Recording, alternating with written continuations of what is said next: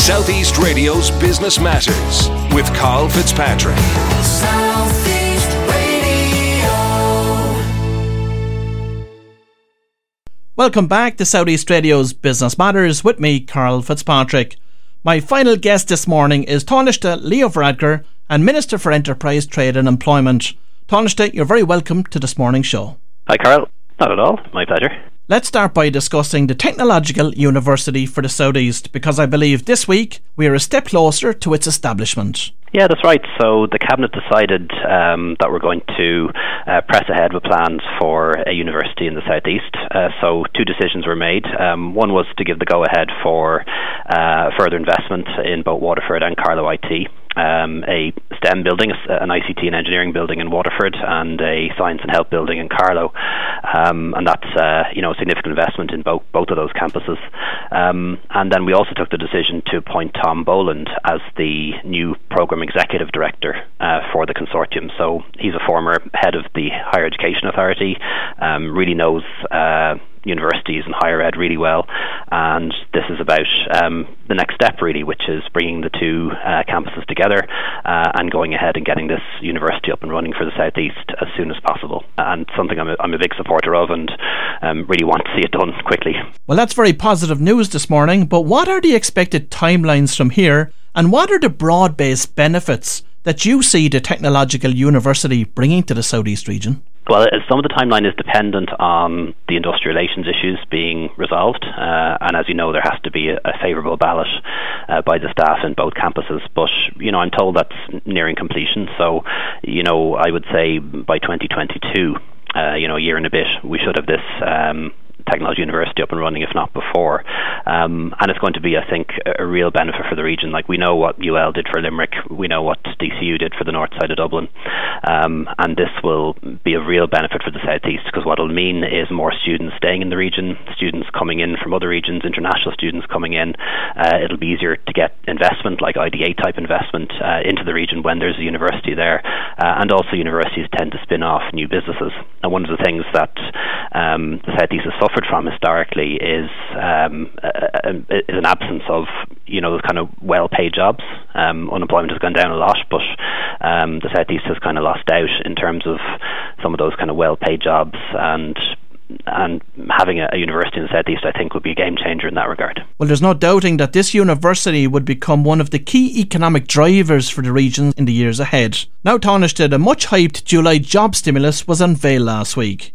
But what are the main supports that this new initiative has introduced for SMEs? Well, it's a €5 billion package altogether, €7 billion if you include loan guarantees. So it's a big package. It's bigger than what you'd see in most annual budgets. And what it's all about is helping businesses to get open, to stay open if they are open, and to get people back to work. So from the point of view of a small business, the main things would be a commercial rates holiday for 6 months for almost all businesses, a restart grant of between €4,000 and €25,000 depending on the size of the business and how many employees they have, and also for example, the VAT cut, which will benefit the retail businesses in particular, about a 2% reduction in the main VAT rate for 6 months, and then a special stay and spend initiative for the tourism sector and the restaurants and pubs and so on. So that's the mainstay of the package, but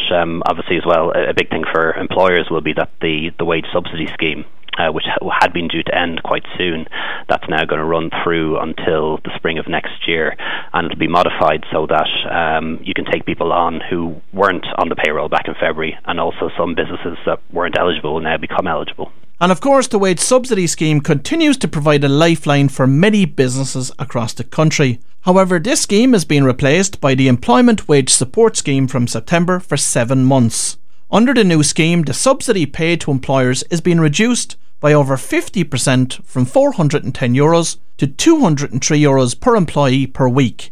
Surely this will lead to an avalanche of redundancies in Q4 of this year?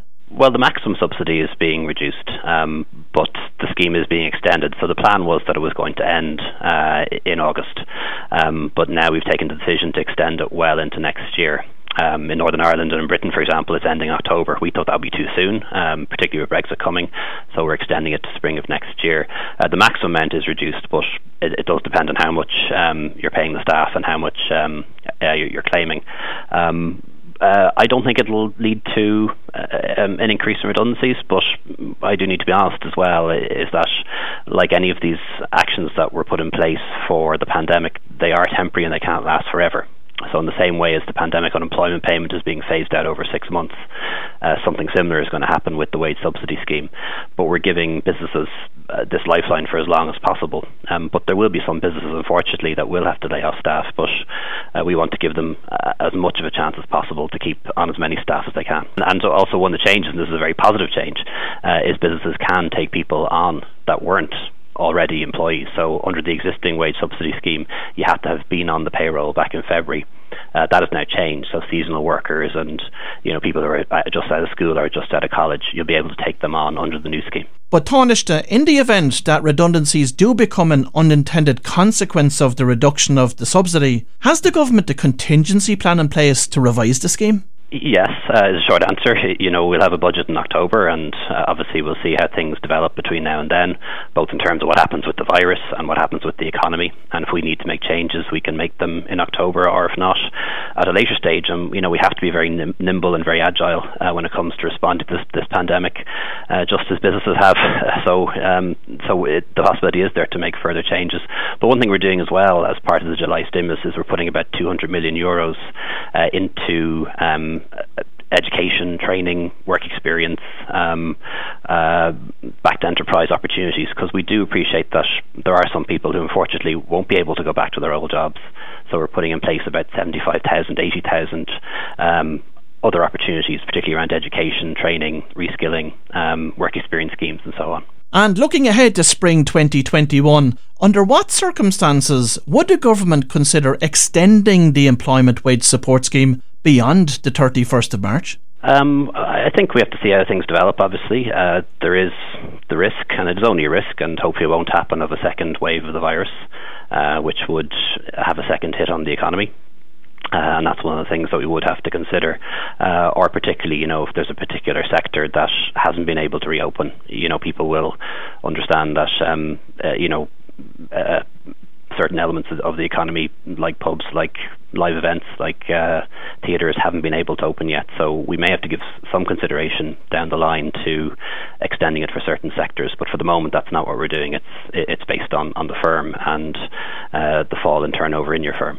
And of course, the Jobs Plus scheme is providing subsidies of up to €7,500 over 2 years for employers to hire job seekers under 30. This will equate to between 10 and 20% of their annual salary. But do you think that this will be sufficient to stimulate meaningful recruitment activity? Well, that is, you know, a long-standing scheme. Jobs Plus, it's been around a long time, and it's designed to encourage employers to take people off the live register and to give them a chance. It's often people who, you know, are younger or maybe don't have much work experience and can find it hard to get a job.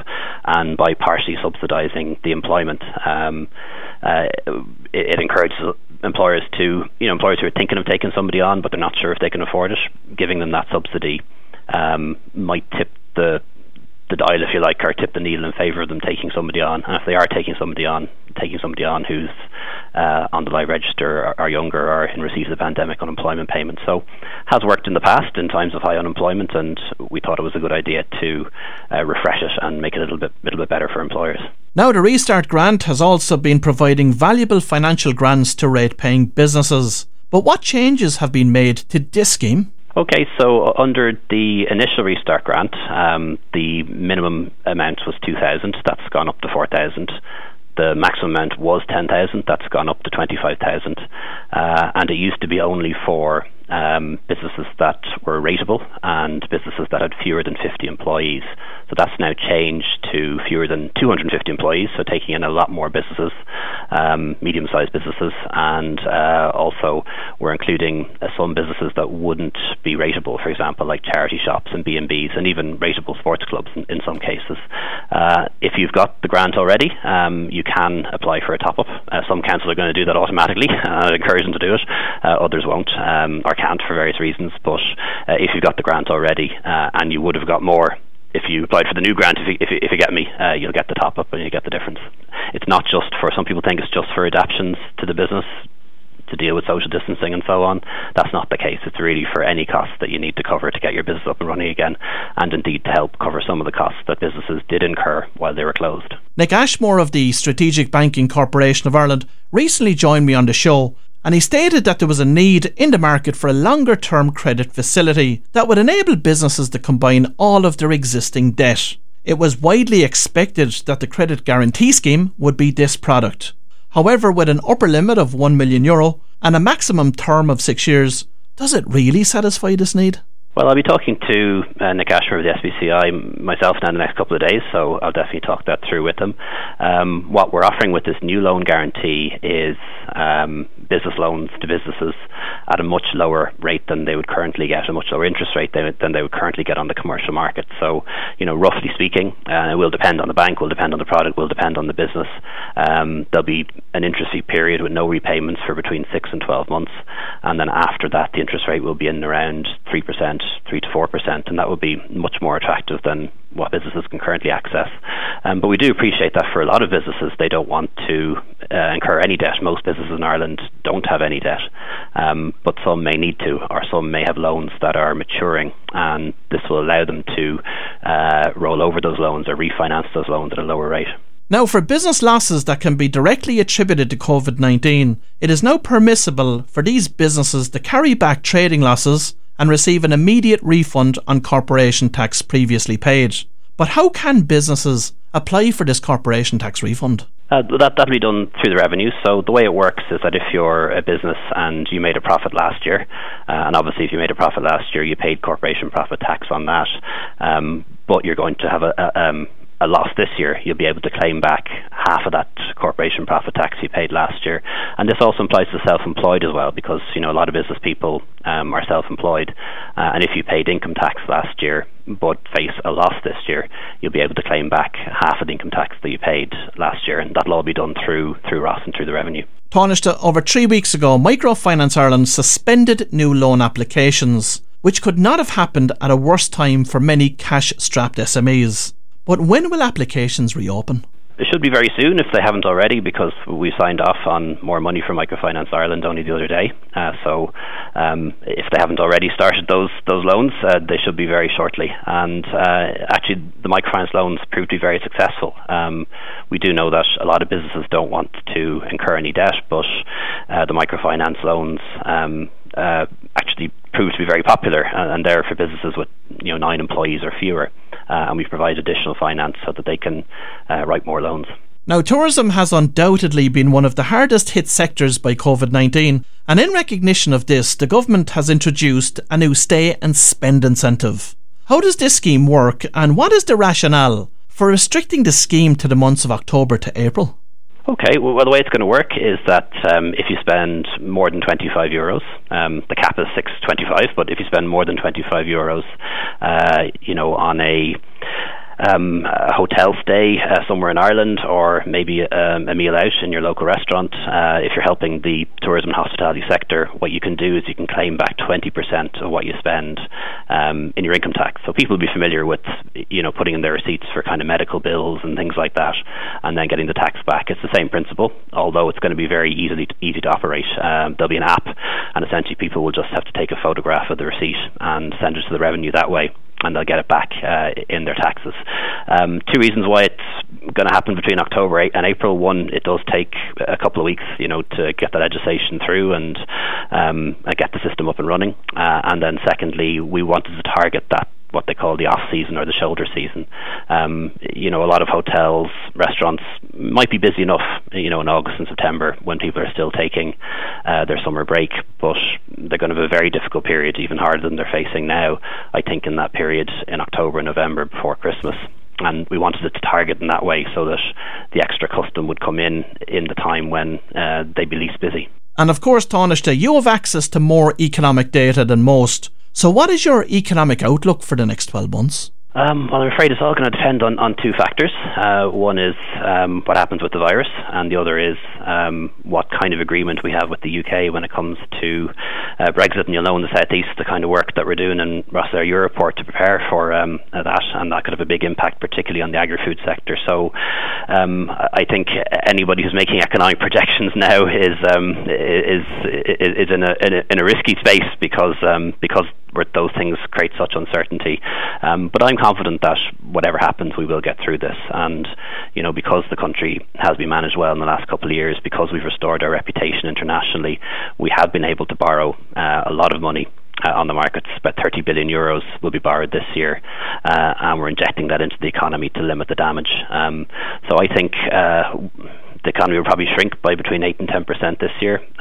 We'll grow back next year, but not by that amount, maybe 5 or 6%. But for the reasons why I said, it's anyone's guess. But we just need to keep working through this and doing the right thing. And finally, Tánaiste, on the topic of Brexit, are you confident that we will have a workable trade deal in place by the year end? On the balance of probabilities, I think that we will have a trade agreement with the UK. Political Brexit has happened already. They've left the EU institutions and left the EU formally, but economic Brexit hasn't happened yet, and that will happen on the 1st of January next year. I think on the balance of probabilities, we will get a deal with the UK, but the problem with it is whatever deal we get, it won't be as good as what we have, which is both countries being in the single market. So there will be changes, there will be checks, there will be extra bureaucracy, unfortunately, and a cost for business associated with all of that. What we want to avoid, though, is any quotas or tariffs, because that's what would really hit our exports, particularly in that agri-food sector, which has really been suffering. Well, if you've just tuned in, that was Tánaiste Leo Varadkar, and I would like to thank the Tánaiste for taking the time to join us on this morning's show. Southeast Radio's Business Matters with Carl Fitzpatrick.